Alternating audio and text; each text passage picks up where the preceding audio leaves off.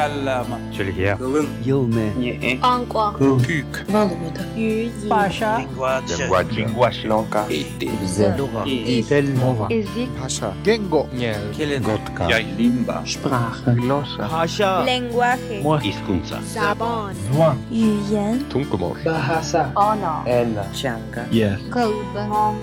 Bahasa, Music. Ele. Linguaggio. Språk. Taal. Språk.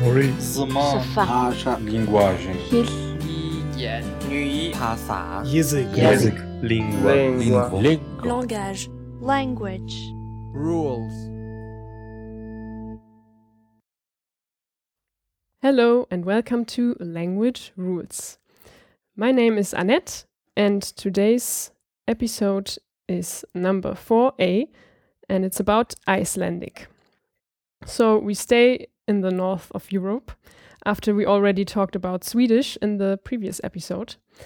Swedish and Icelandic are both North Germanic languages, so they are in fact closely related. And indeed, you can find similarities, but as you will hear today, there are also a lot of differences. And that's because the history and development of Icelandic is quite unique in comparison to the other Germanic languages.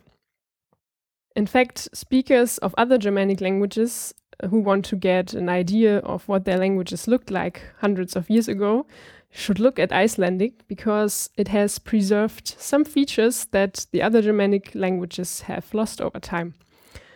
And that's why Icelandic is sometimes also called the Germanic fridge. Yeah, all in all, it's a really cool language, and I'm looking forward to learn more about it. And as always, I have a guest here with me. Welcome, Björn. Thank you. Thank you. And maybe we should explain a bit where we are and uh, and how we know each other, um, because today I'm not, as usual, in Stuttgart in Germany, but uh, we are in Sweden, in Lund, in fact. Um, and that's another nice bridge to the previous episode, because if you listened to it, you might remember that Anders, who was my guest, there um, is from Lund as well. And that I um, lived and studied some time in Lund, which is, however, not the whole story because uh, the nice side effect of uh, my time in Lund is that now I have an, a nice job that gives me the opportunity uh, to be in Lund from time to time because it's uh, I work for a company that's based in Lund, and Björn wo- works for the same company, so we are colleagues. And in fact, we are in the office today on a uh, Sunday evening. Um, so uh, thanks for coming here anyway. You're welcome. And uh, before we start, I also want to mention that similar to the, the episodes about Esperanto, um, I would like to have two episodes again, but this time um, we will yeah make it on purpose, like we will take a break in between. But now um, let's come to the traditional introduction. Um, this time in Icelandic. So Björn, if you could say a few words uh, introducing yourself in Icelandic. Komiði sæl, ég heiti Björn Ragnar Sveinbjörnsson frá Reykjavík, fættur 1962 og starfa núna hjá Oribi í Lundi. So you want that in English? I guess I understood uh, the essence. So um, uh, I understood Reykjavik. Yeah. So that's the capital of Iceland and where you come from. Uh, you said your the year you were born in. Is Yeah, that- yeah. there? And that you yeah work at Oribi in Lund. Yeah. So yeah, that's the company you work for. Yeah. So I I could guess some things. Maybe it wasn't that long, and there were a lot of names in it. So so how lo- long have you lived in Sweden then? Oh, um, I've I've lived in Sweden on on two occasions actually. Um, uh, um, my first visit to Sweden was when I was ten, 10 years old in 1973. Uh, um, and I was visiting my sister who was studying at uh, at the time in Gothenburg. And after secondary school or gymnasium, uh, I came to Lund to study and it was in 1983. And I stayed in Lund then for some three uh, three years, three four years, and then uh, um, I moved to uh, Gothenburg uh, to study further, and and on a trip to Copenhagen, I met my wife, uh, Maiken. She's from the Faroe Islands, so I speak Faroese as well, to some degree. Uh, and then we moved to Iceland in 1993 from Denmark, uh, and uh, stayed there until 98 when I got an offer from another company in Lund. And then we moved, and we've been living here ever since. So you speak Icelandic, Faroese, Danish, Danish as well, yeah, uh, Swedish, Swedish, English, yes. something else. And I read German. I, I offici- officially studied German for three years in secondary school, but I've I've never had the opportunity to speak any German. So so I can't speak because I have to think too much. So and that gets in the way. But I can read. I can read. And uh, can you, uh, when you hear German, do you understand? Yes, some of it. It, it depends on where where you're from. I've been in Austria and Switzerland, and I had hard time understanding them. Yeah, that's the same for people coming from Germany. So, um, did you learn Swedish or Danish at school, or ju- just when you lived here? I I uh, I learned Danish um, uh, back uh, when I was young. It has changed since, but when I was young, um we were we uh, we were required to study Danish from the age of nine, ten, or something, and and that's because Iceland is an old Danish colony, and got its independence in 1944 and uh, but the the ties to Denmark are really strong, uh, at least on the cultural level. The the the common people in Iceland have more uh, more connection to the English speaking world, though. So you you find more people speaking English than than the Scandinavian languages. Um, unless you meet somebody who's lived in Denmark or Sweden or Norway. yeah. Mhm. So, yeah. And so, um, if your wife is from the Faroe Islands, Yeah. what do you speak at home? Icelandic. Well, uh, she, uh, she she was she's really a quick learner. And when when we went to Iceland live, and lived there for f- five years, she picked up Icelandic really quickly, Okay. and she she speaks Icelandic fluently, way better than I speak Faroese. So so um, it's mostly Icelandic. And then when there are guests, we obviously if there are Swedish guests, we switch to Swedish, and if we have Danish guests, we switch to Danish.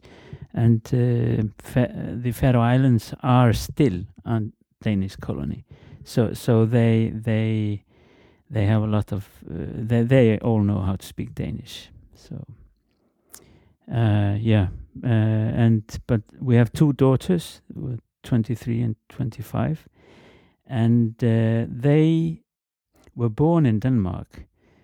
Uh, uh, but they, they, I would say, they consider themselves Swedish because they've been living most of their adult life, or I, I look at them as kids. But anyway, the, the, the past 15, 18 years living here. So Icelandic and Faroese are quite close. Oh yes, they're very close. Uh, f- the f- uh, Faroese is is the closest uh, language to Icelandic of of the Nordic languages, and it's squeezed somewhere between Danish, Norwegian, and Icelandic.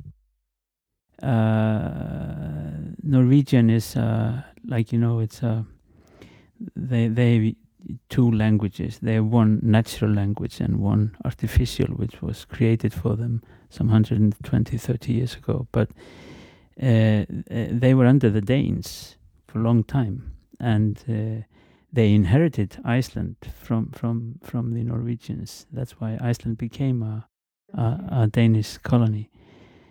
Don't you get confused with all the different languages, es- especially um, because they are all related? Yeah, to yeah each that's other?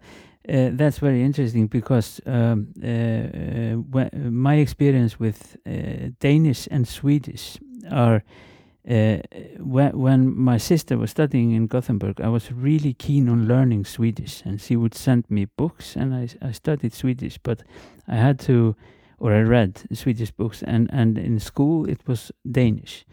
Uh, and I wanted to uh, study Swedish instead of Danish uh, because I knew there were some kids that were allowed to study, but that was because they had lived in Sweden, their parents had studied there, or there, there were some circumstances, and, and then they would they would find a, a Swedish speaking teacher uh, for them, um, and uh, I.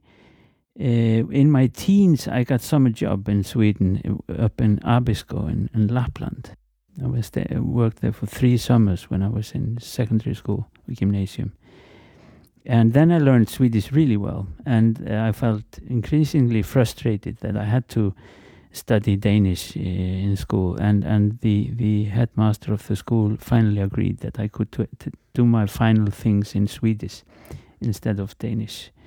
So, uh, but about the, the uh, confusing the languages when uh, uh, when I went to learn to study uh, Swedish, I, I remember that I had difficulty speaking English, which I I was fluent in English, but it was like Sw- the Swedish learning thing was really, really allocating all of my language uh, part of my brain, uh, and and then when I uh, uh, met Maiken and and we I moved to Copenhagen to live with her in 1989.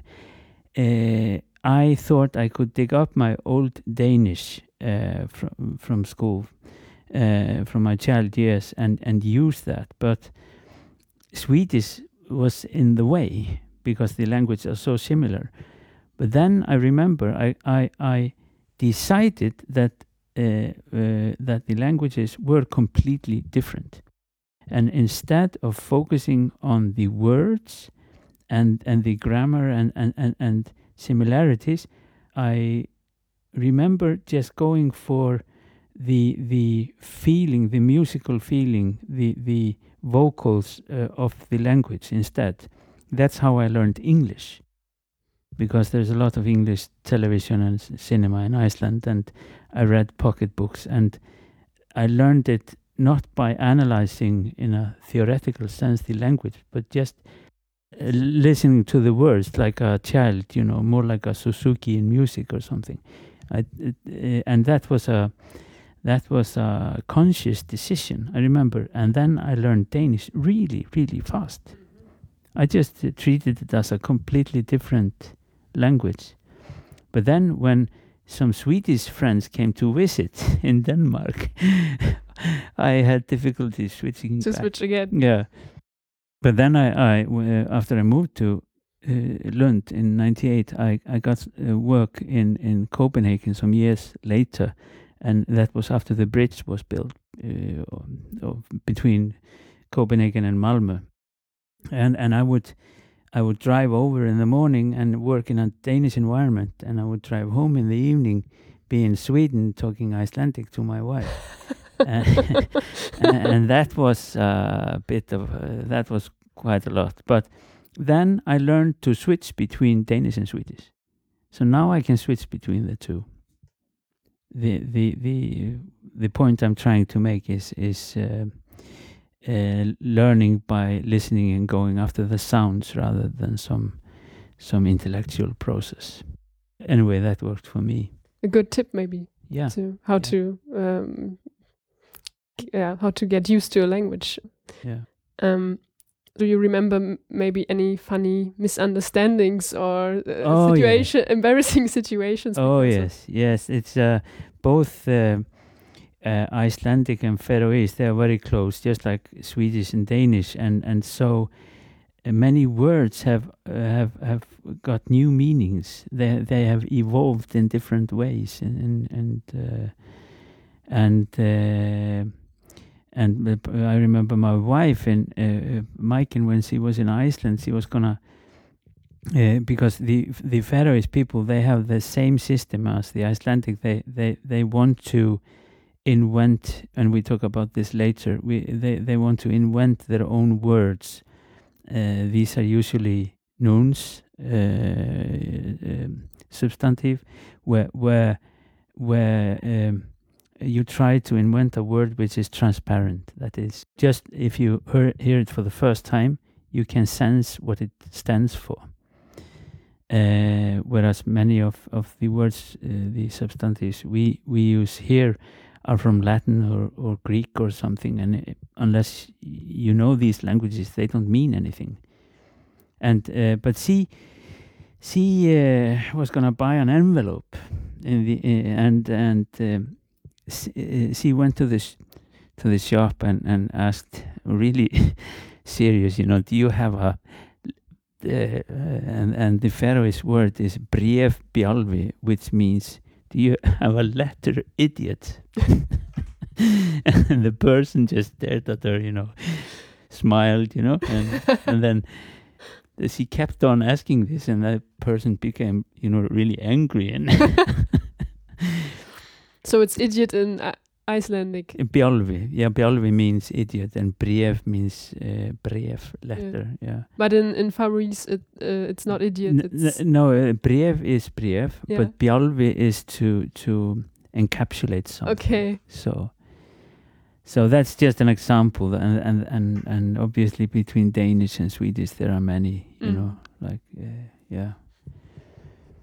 So Yeah, that happens when the same or similar words develop into yeah, different directions. But in the so in the case of idiot and capture, yeah, it would be interesting to find the yeah. the root. so what's the I don't the know. Maybe the idiot was uh, somewhere, you know, uh, in, ca- uh, In prison in or something. prison or something. I, I, I don't know. It's uh, so, but it's it's. Uh, eh, I, I find it um, uh, nice sometimes when I'm in Sweden and Denmark and I see particularly names of cities and places. I can instantly relate to them from my Icelandic language roots, which may be lost to the Swedes and the Danes. so you can um, still decompose Yes. the, the Oh, yes. meaning and Like Mhm. in Sweden and, and, and even in, in Denmark, there are a lot of cities with the with the name Köping, Mhm. Norrköping, Nyköping, Enköping.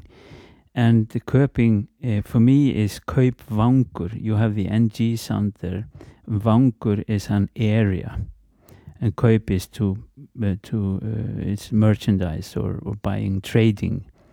So it's a, a, a, a, trading place, Kaupvangur. And it's become Köping, which uh, you, you can hear how it's, you know, simplified. It's also the same Yeah. in Copenhagen. Yeah, you you have Nykøbing Falster in in Mm. Zealand, and uh, there are a lot of Köpings there. And the da- but the Danes, they the Swedes, they they are more conservative in, in, in their language than the Danes. The Danes are completely losing track of. They just let it change, you know. Uh, grammar rules that were wrong 20, 30 years ago are, are perfectly fine now. So hmm yeah. So let's talk a bit about Iceland then. Yeah. Uh, where is it?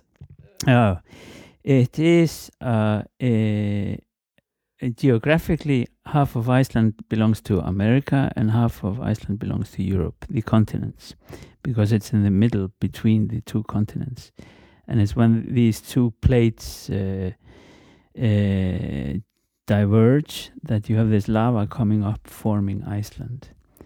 So you have uh, like you have Faroe Islands there to the east of Iceland and uh, you you would think that maybe Faroe Islands were where Iceland is now some time ago when they emerged from the the yeah volcanic ac- activity. So it's about 300 kilometers east of Greenland. Uh, and um, if you go to to Scotland and you go straight up, you go to you will end up in the Faroe Islands and then if you go west uh, and you uh, you're on a fast boat uh, then it t- will take you some 15 20 hours and then you're in Iceland Okay, so that's yeah a nice trip, maybe. Yes, yes, it is. And so it's uh, close to the Arctic uh, Circle. Yeah, and uh, the Arctic Circle um uh, passes in on the northern side, uh, uh, north of Iceland. Um, but most uh, most of us live south of the the. I mean, it's uh, it's there in the ocean. No, and, um, I think it's Kolbeinsey, basically, which is and and some parts of of the north that that are actually uh, on the circle, but otherwise we are south of the circle. And the most uh, in Reykjavik, I think we are somewhere between 64 and 66 degrees. We we even have this brand 66 degrees Oh, right. north. Yeah, Right. yeah, Because of this position, um, the situation with the daylight is a bit special, right? yes, yes. Uh, right now, it's very difficult for those coming from uh, from the equator because it's basically light all day and night. Um, we have the midnight sun uh, in the summer, and then in the winter it's pitch black unless we have snow. then we can see something. So you have really, really bright summer nights and really dark winter nights. And winter days, right? Yes, yes. And especially in Reykjavik, if it's not snow, you know, and you have rain, it's really dark. And when there's snow, th- it's reflecting some light yes, at least. yes, yeah. Yeah, so uh, I remember I was in Iceland, uh, I think exactly a year ago, in fact. Yeah. So, so we are recording this in June 2015, and in June 2014, I was in in Iceland, and yeah, so it was the time where it's uh, light all all the time, and that was really confusing because uh, you didn't notice that it's already midnight and there was still um, Yeah. light outside, and then you you looked at the watch and thought, okay, maybe I should go to bed now. yeah. but it, uh, yeah, it was uh, strange but interesting. Um, and I can imagine like the the opposite, like having uh, yeah night all day. Yeah. That's even harder. That's harder, uh, at least for me. Uh, uh, mentally, it's really depressing, you know. so, so uh, all the Icelanders really sad then. no, we just have to do something to. yeah, put put more light on. Yeah. Speaking of Icelanders, how many are there? I think uh, r- right now uh, there are some 330,000 maybe. Uh, we have maybe uh, some 290,000 uh, as we would call native Icelanders, but we have a big population of, of new Icelanders coming from Poland. Uh, so, so we have a lot of you know, when there are elections and things like that, you can see, you know, the material being printed in other languages. So you, you there is a Polish population and there is a Thai, and uh, I don't know the exact numbers, but um, but all these people together are about three hundred and thirty thousand. I read that the uh, that Iceland is the most sparsely populated country in Europe. Uh, yeah, I, it's uh, because Iceland is one hundred and three square kilometers. It's like three times the size of Denmark. Yeah, so t- there And are around three people uh, per um, square uh, kilometer. Yeah. So So But, they are not evenly distributed, yeah, right. Uh, fortunately. I guess most of the yeah. So so then you wouldn't meet like No. uh, yeah. So I guess most of the people live in the capital, Yeah, Reykjavik, Reykjavik.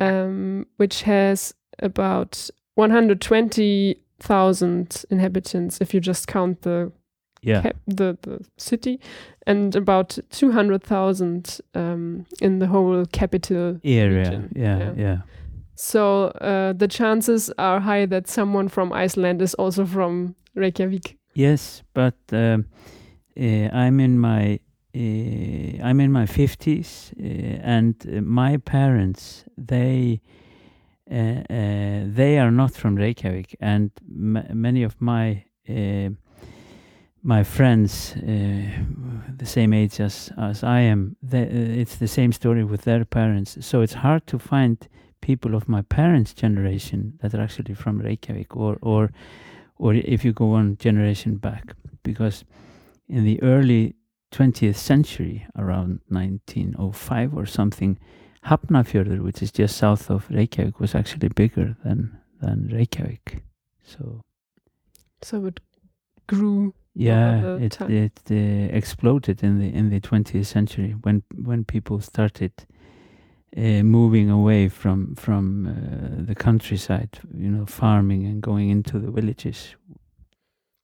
because there are so few Icelanders, I ha- always have like this um, prejudice that somehow Icelanders all know each other. Is it like that? No, no, no. It's I, I mean it's like uh, it's like Malmö. I mean uh, Malmö is about three hundred thousand, and I would argue that not everyone in Malmö knows all the other ones. So so, but that it's very easy to find a a, a link somewhere.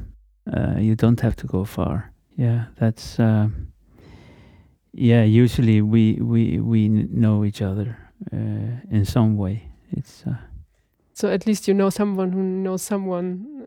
yeah. Then Yeah, we we we have this. Uh, I don't know if you know. We have this thing called Islendinga bók, which is a, a genealogical thing, uh, which is now available on the web. Where, so all Icelanders um have been uh, recorded or registered from the settlement. Uh, uh, with various degree of accuracy, of course, because you don't know the the uh, how how true the sources are. But uh, it's very popular to log into your account, and if you see some name, you type the other name, and then you it finds the shortest path between you. okay. And it's very rare that you go uh, as far as the 18th or uh, 17th century. It usually is uh, later. so like it's a kind of Facebook just for Icelanders, maybe. Ye- yes, and uh, uh, uh, and it's uh, not. Uh, it, it's based on DNA, and not. But that's really cool to yeah. I mean, uh, th- uh, there are some people in other countries as well who try to um, understand where they come from with Yeah. genealogy. But if you just get it like Yeah. this, that's Yeah, I can go back as uh, if I follow my. I, I mean, obviously there are many uh, branches I can choose when I go back, but I can easily go back to to the settlement and and even the generations before, both in Norway and Denmark. really and then we are in the seventh, eighth, ninth century. But Wow. obviously, these sources are not so reliable. So you you don't know if there's any truth in it. You don't even know if these people did exist. Probably they did, but But is there some someone famous along the path? oh yeah, it. Uh, uh, I end in, in it's Haraldur Hilditönn, uh, uh, the king of Danes. Uh, it's not. uh, it's not Harald Bluetooth, but it is Harald Hilditönn, which was previous, a previous king in 655 or something, late seventh. Bluetooth makes me Yeah. think of something else. Well, it, it came from there. I mean, the name. Yeah. Oh, really? That's from that's Yeah, yeah. Oh, yeah. king. Oh, yeah. And you see the, the symbol for Bluetooth is an, an is an ancient rune. Yeah, right. Yeah. Now that you say it, mm -hmm. never thought about that. That's cool. So when was the the settlement then? It's believed that, um, or officially, it's 1874 when Ingólfur Arnarsson came to to Iceland. Eighteen hundred. 1880, 800, s- sorry, 874, and but tha- that's the that's the party line in Iceland. But uh, now there have been some studies uh, of archaeological findings, and and they show that it's actually older, because you have ash layers of known volcano eruptions, where where you can. Uh, you have more accuracy actually. So so they're they are moving it back maybe 50 100 years Uh, So they think that uh, the settlement was even earlier than yes that, yes or could it be that someone was already on the? oh there there was there were there were some irish monks Uh-huh. but but uh, their population didn't grow obviously. Since there were no women.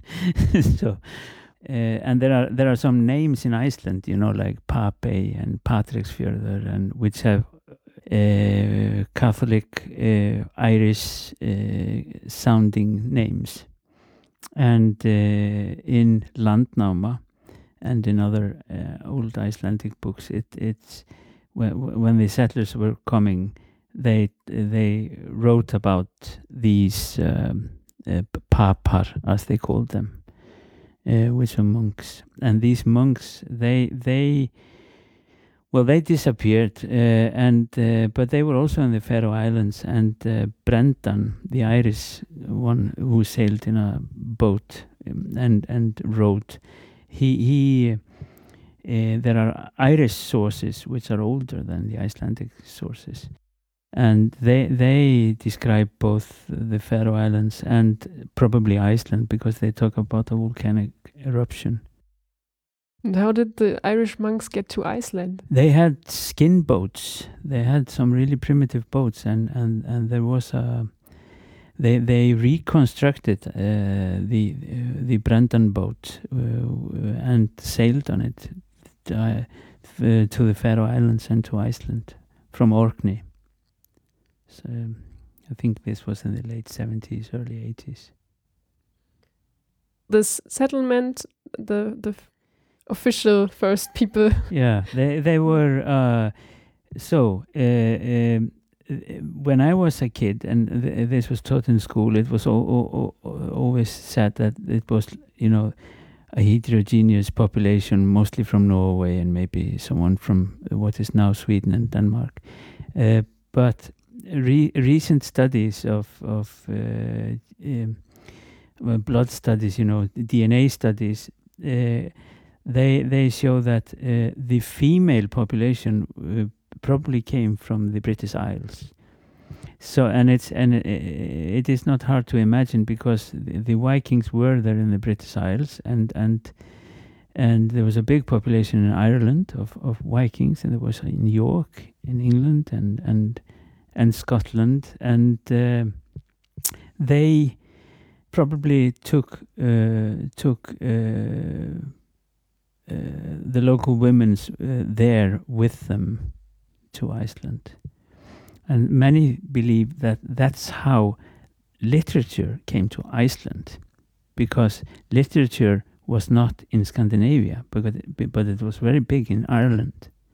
And the art of writing, you know, leather manuscripts was known in Ireland. And it's not impossible to think that the the women that came from there knew the skill how to write.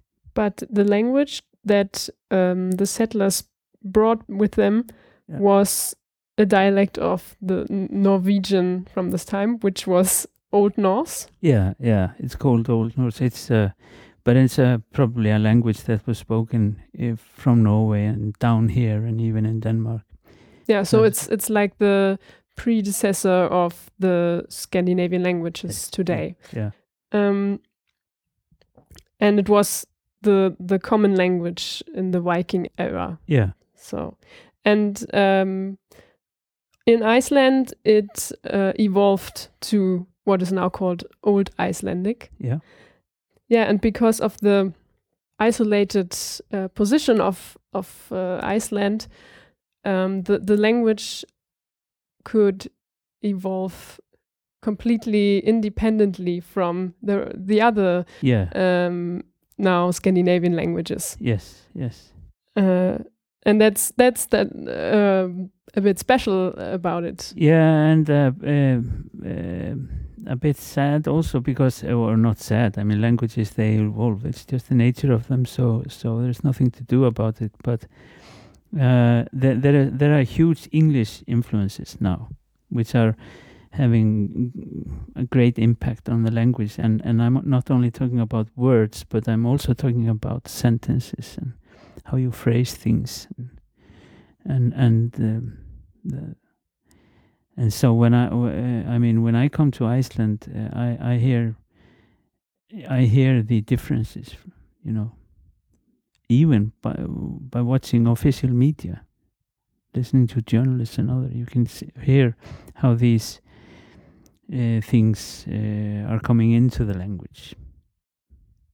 Yeah, so today um, there is the great influence of English, especially, I guess. Yes. But you also said that um, the Danes were um, very, or are, still are, kind of popular, or Danish is Yeah. of great influence.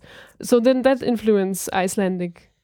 Uh, well, it did in in because uh, way uh, maybe from from 1600 and, and onwards, uh, most of the most of the official uh, or the civil servants, if you like, in, in Iceland were all Danish officials or Icelandic officials that had studied in Denmark, so their language was Danish, and uh, and uh, Icelandic was being thinned out very much by Danish. But then in the early 19th century, uh, there was a Danish language virtuoso, uh, Christian Rask, that was in Iceland, and he spoke and wrote better Icelandic than anybody up there.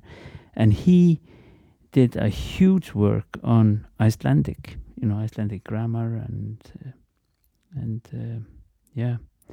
So, but and and uh, w- when the Icelandic population in, in the 19th century want to be uh, uh, posh, they would speak Danish on Sundays or something, just to be, you know.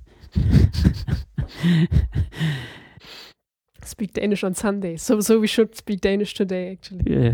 Uh, Yeah, so we will talk a bit more about the the um, this uh, language purism that then Yeah, yeah. emerged. Um, the written Icelandic uh, hasn't changed much No. over time, and also the morphology and syntax. It's yeah, you could say it's very similar to Old Icelandic. Yes, still, right? Yes. Yes.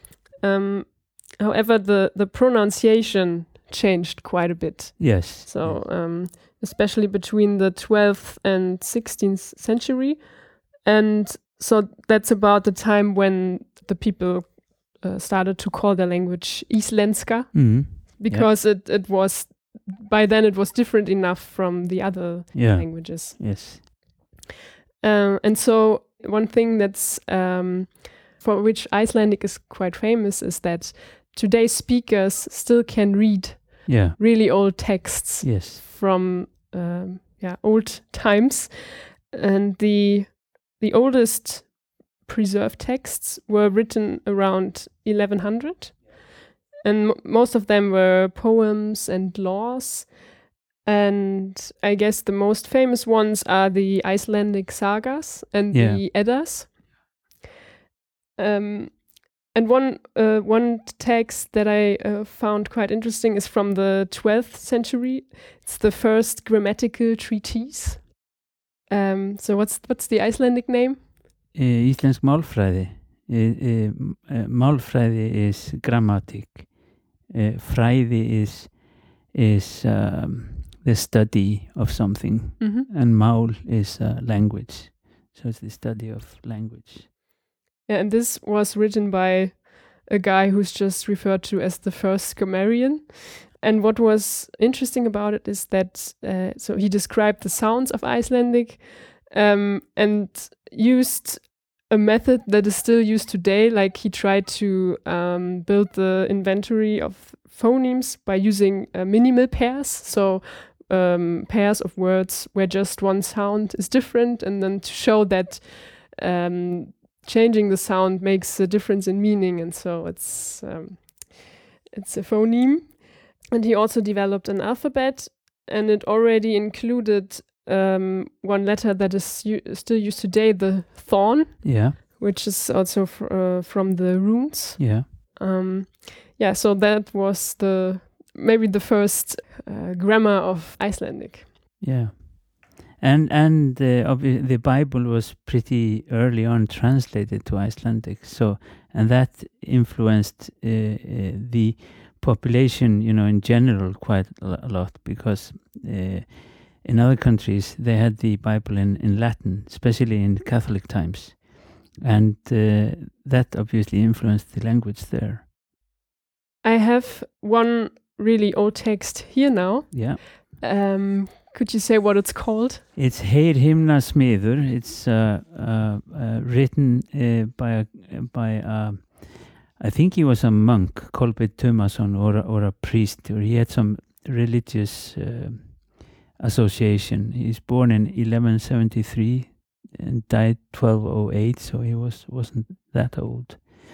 And uh, it's really old text, and it's really very Catholic, you know, in, in in the sense that it's all about, you know, him being a slave of Lord, and uh, that Lord can punish him in any ways he likes. It's a very,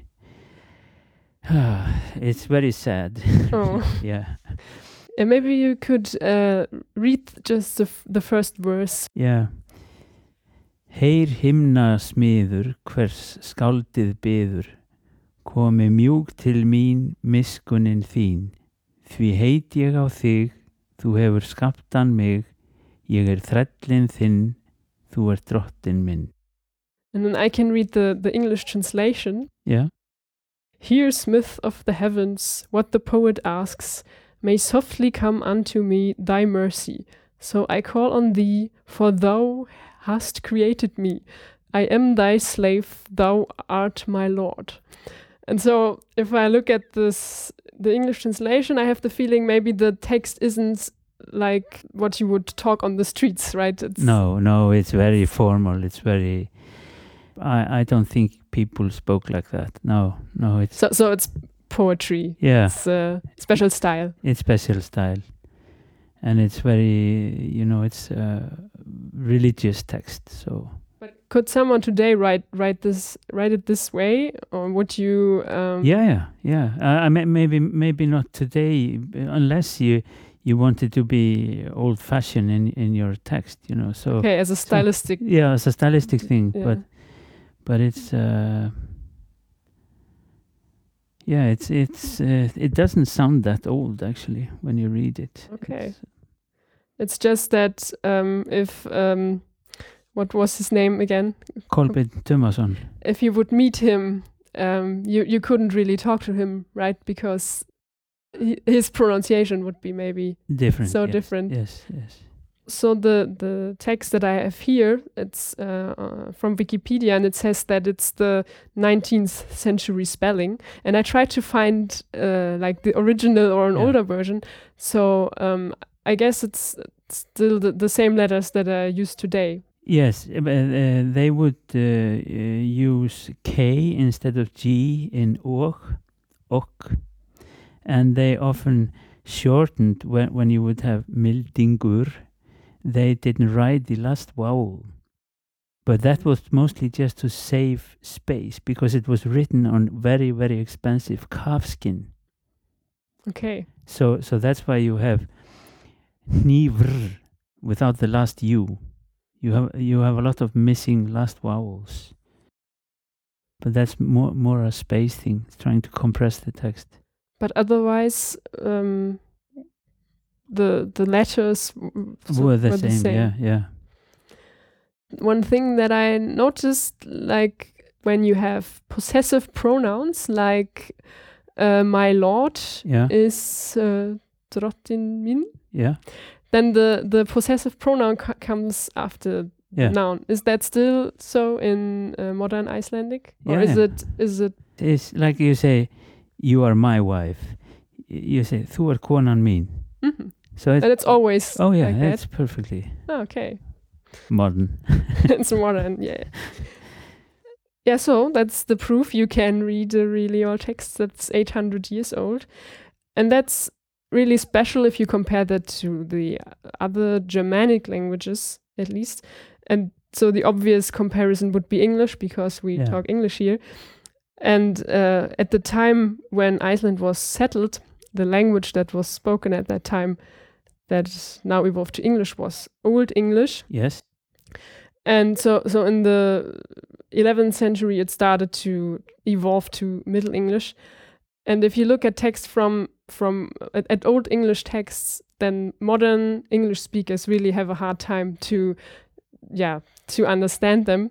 And in fact, Old English is more similar to modern German than to modern English, because at that time English still had a full case system. Yeah, and and, and but but we have, and and uh, that carried over the influences between Old English, or I don't know if it's Old or Middle uh, English, but uh, like eth, which is dh, you know, it's like this one.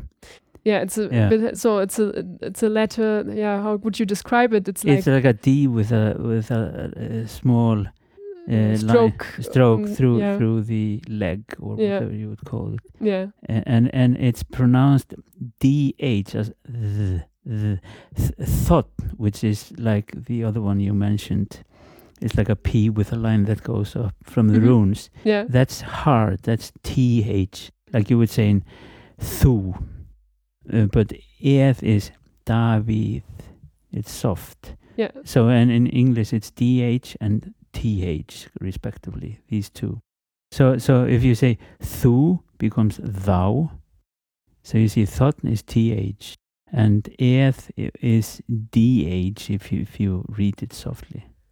Uh, so I think both both are written with th in English actually. Uh, Yeah. dh. I'm not No sure. no dh is not. It's more the way I would read Ah, it. okay, okay. Yeah. Yeah. So another way to describe it is that one is voiced and one is voiceless. Yes. So I think the the thorn one is so it's the like in Yeah. think. So Yeah. it's the Uh, yeah, and you, you, you, you can you can start a word with thorn, mhm, but you can never start a word with with uh, the y- this one. with- Yes.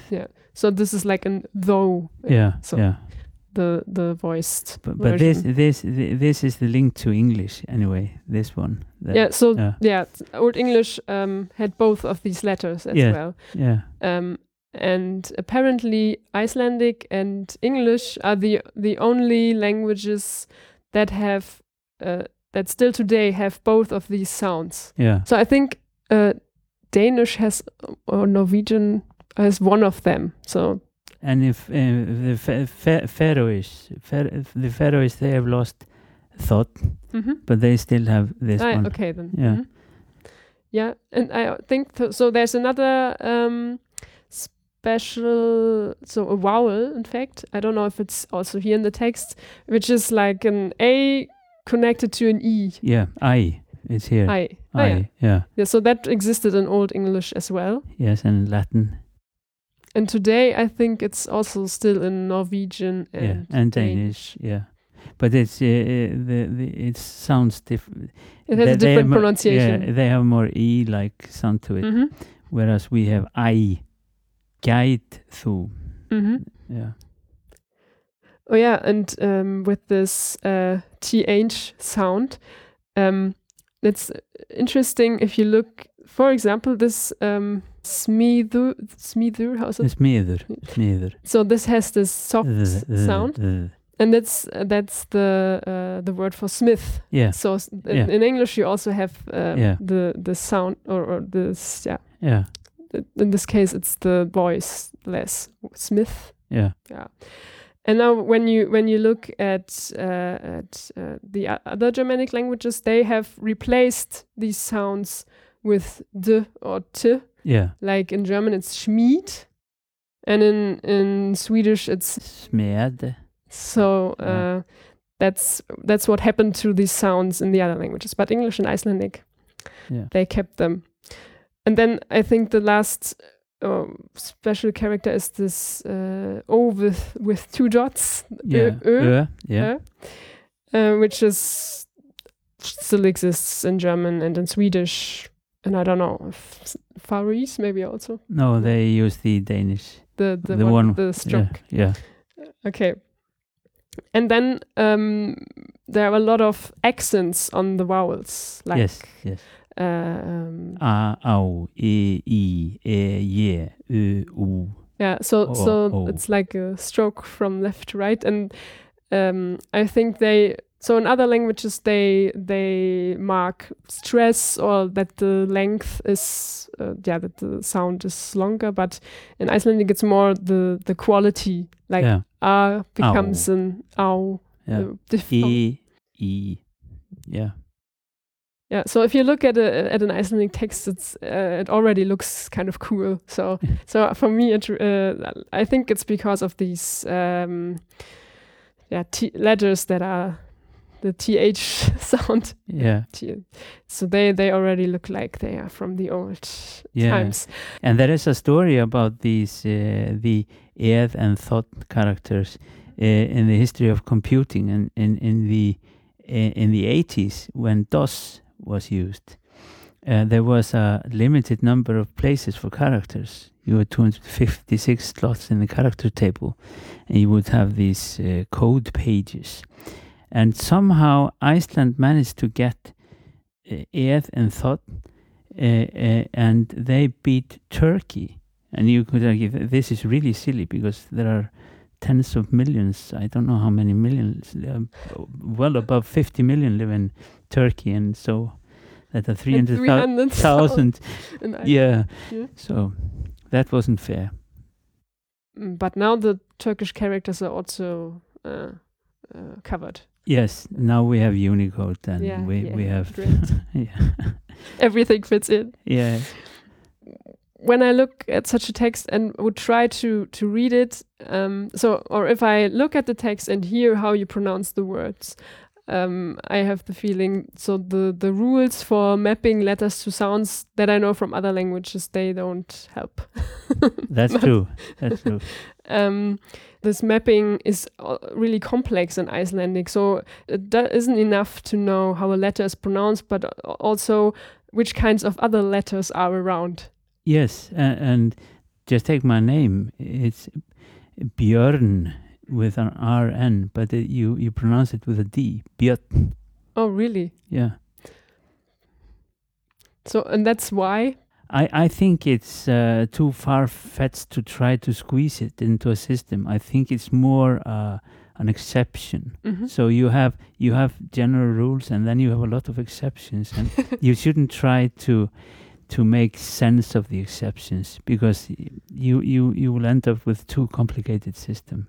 Yeah. So I think it's because, um, as we already said, the writing didn't change so much, but the pronunciation did. Yes. And so you today you use la- uh, sounds or you pr- yeah you say the words in a way that does not fit to the way it's written anymore. Yeah. And actually, it's the same in English. If you uh, look Yeah. at English words, um, often you real it depends on the word how to pronounce a certain string of characters, Yeah. and it's the same because um, the the the spelling or, or the the pronunciation changed faster than than the spelling.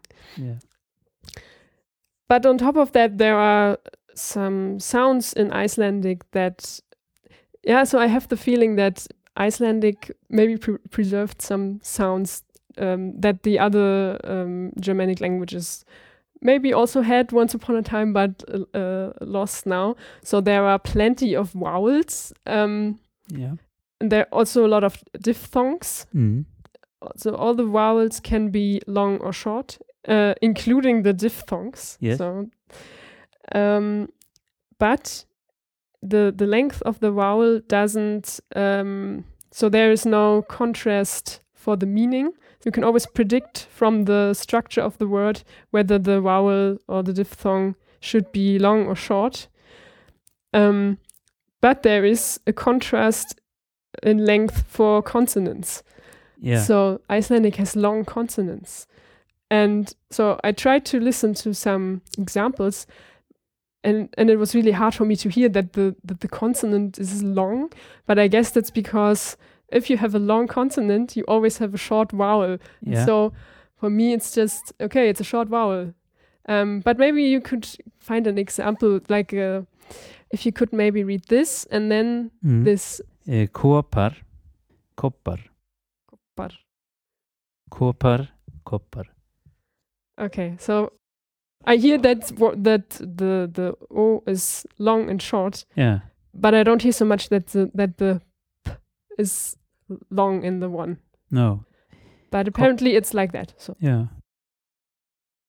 one thing that is similar between Icelandic and Chinese is that in stops like p and t, um, there is no contrast in voicing. Like in English, you have b and p, but in Icelandic and Chinese, you don't have this this contrast, but instead you have uh, contrast and aspiration. So uh, whether you say p with this Yeah. kind of uh, extra breath yeah. or just yeah. so that's that's a similarity to, to Chinese. I Uh, didn't know that. I didn't know. yeah, so we talked about it in in the uh, there was an episode on Chinese. It was the first one, and we had also some examples. Um, however, you have a, a voicing contrast in other consonants, including nasals. So there is something like voiceless nasals. Um, and when I read that, I couldn't even imagine what that should sound like. So we need an example. So, for example, if you read these two, yeah, Nita, Nita. okay, So Nita mm. is starts with an N, Mm. and Nita starts with an H. Nita. Yeah. Um, and if you th- read this and, and this, maybe, Hendi, Hendi. yeah, so, okay, so so so the D and the T they affect how you Hendi, Hendi. You it affects the H yeah. in the beginning. So if I hear it correctly, it's like instead of making the mm, you just it's just breathing out, right? Yeah. And Hendi, Hendi. we could say the, so the one means hand, right? Yes. And one is to dispose of. Yeah, yeah, to throw away Throw away. Okay. or just to throw. Yeah. You can h- hendi boltanum, throw a ball. Yeah. Um, so th- this example is also nice. Um, Björg and Björk. so here the the the the r is supposed. So in the first it's voiced, and the second it's supposed to be voiceless. Yeah. So- Björg and Björk. Björk. So the first means to rescue, and the second is the birch. Yeah, it's uh, Björk is actually has more meanings. So Ah, okay. uh, it can both be uh, um, uh, rock or a cliff in pluralis, Björk, Björkin. Uh, and it can also mean rescue. And Björk is birch or betula. And it's also the same as the the name of the singer. Yes, it's the name of the singer, Björk. Yeah, maybe to to give another uh, kind of contrast. So I found the the word for cold. So in in German it's kalt, Mm. and in Icelandic it's Kalt. so it's it's the same but with a voiceless l. So kalt, kalt. And I, I find it uh, uh, uh, it kind of fits the meaning. It sounds a bit colder than just saying kalt. Kalt, Kalt. kalt. But then you can say it with a D. Han er kaldur. hmm And then it's voiced again. Yeah. So it depends on Yeah. the sound afterwards. On top of aspiration, there's also pre-aspiration. Um, there, there we have this, uh, what we just heard. Koppar the and koppar. There is another um, version. If you read this and then that. Koppar. Koppar. So so this one, koppar, almost ge- gets an H Yeah. between the O. Koppar. Koppar. and koppar. Could you say what they mean? Uh, means um, young seal in in plural. So yeah, it's a baby seal. Oh, And koppar is uh, is a cup, small pot. so so really different words. Yeah. So if you if you don't manage to get th- this right with the with the koppar, Yeah, yeah, yeah. yeah. you say something really completely, completely, different. different. Yes. Aye, aye, aye, aye. I found an, uh, another nice example or, or something that's interesting from the um, language history perspective. Uh, the words for night and daughter. Could you say them?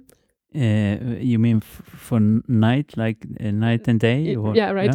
Nacht. hmm And what was the other? Daughter. Dochter.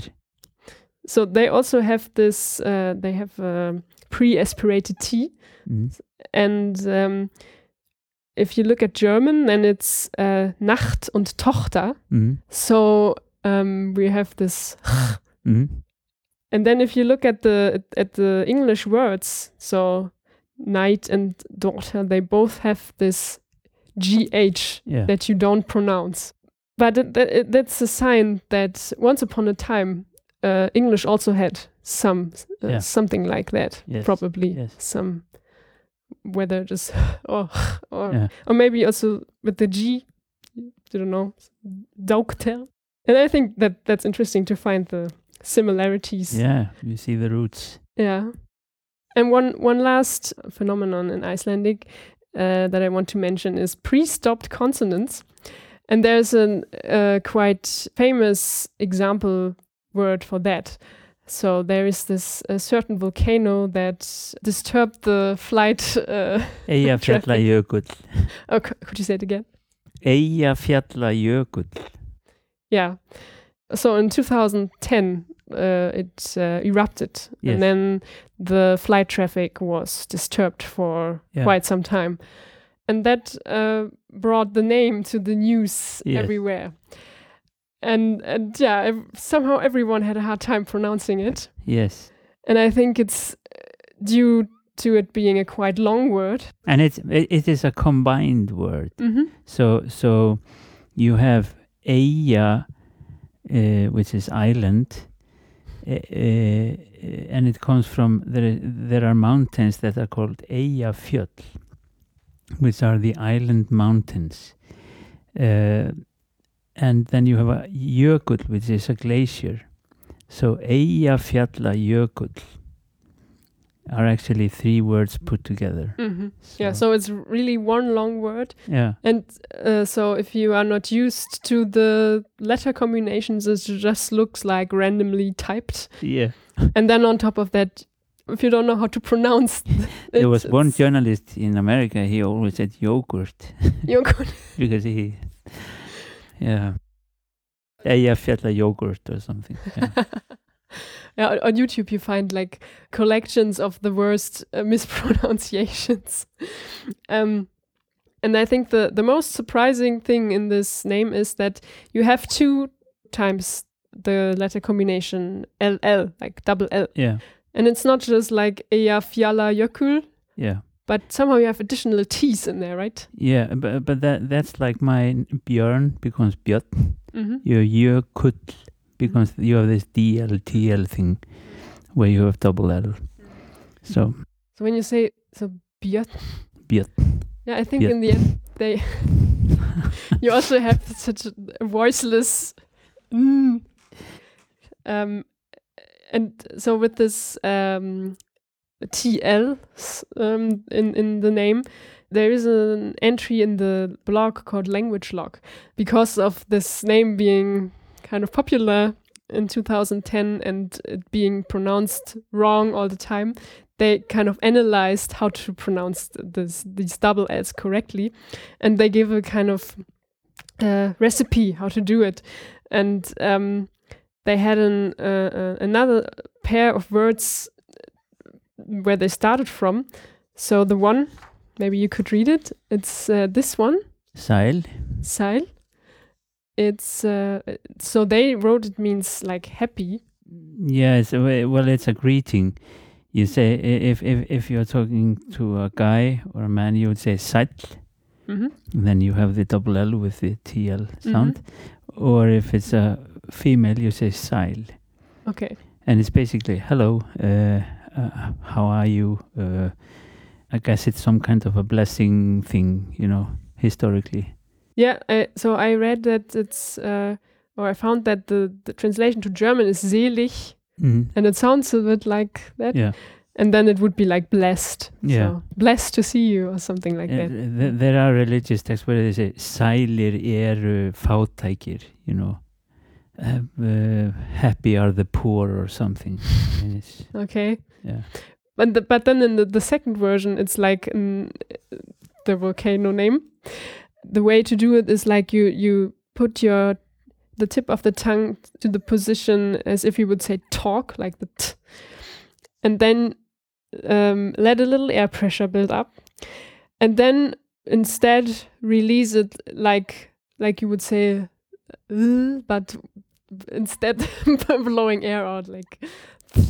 yeah yeah No, actually not so hard. And and the first LL in Eyjafjallajökull, I don't, I just don't try it. It's in fact it just sounds like if you would say t, mm. and then the second because it's the end of the word, it has this really uh, Good.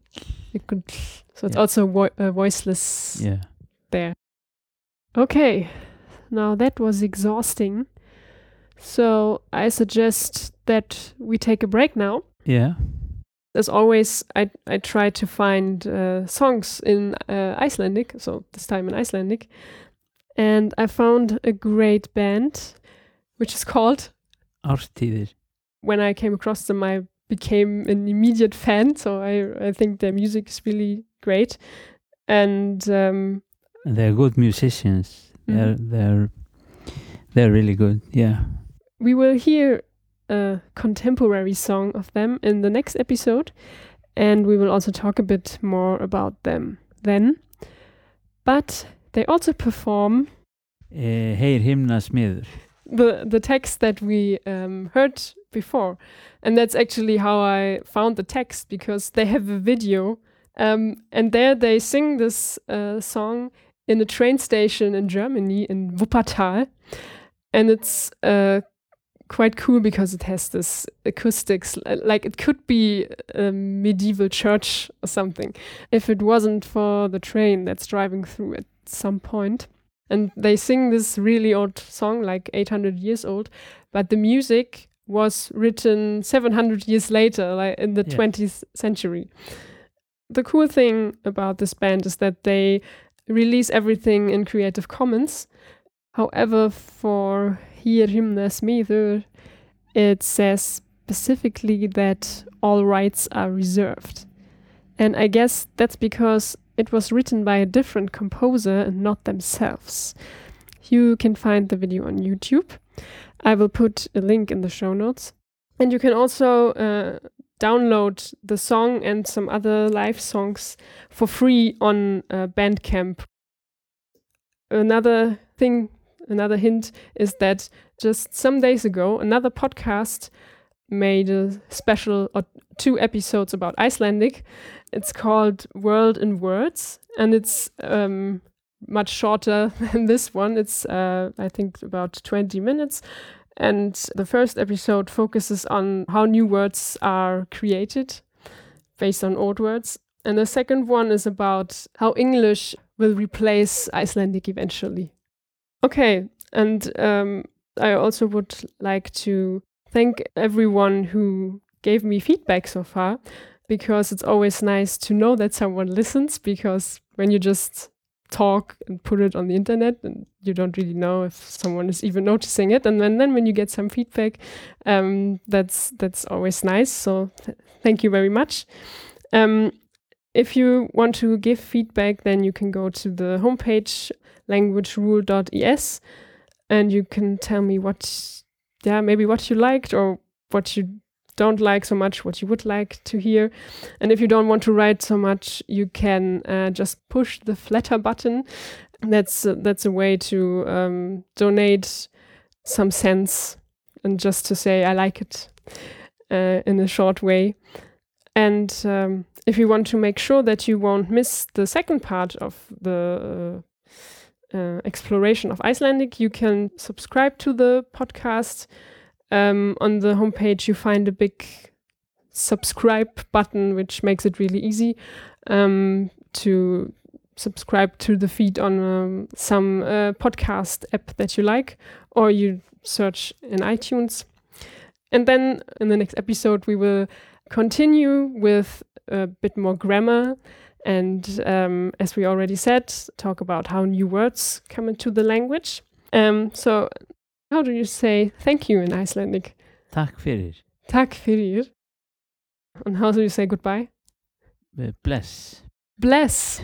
Uh, vertu blessaður if it's a male and vertu blessuð if it's a woman. So it depends on who you are talking to. Yeah. So, and but I can just say bless. Yeah. And it's like bye. Yeah. That's easy. Okay. So, takk fyrir. Takk sömuleiðis. Takk sömuleiðis. And thanks for listening. Bye bye. Bye bye.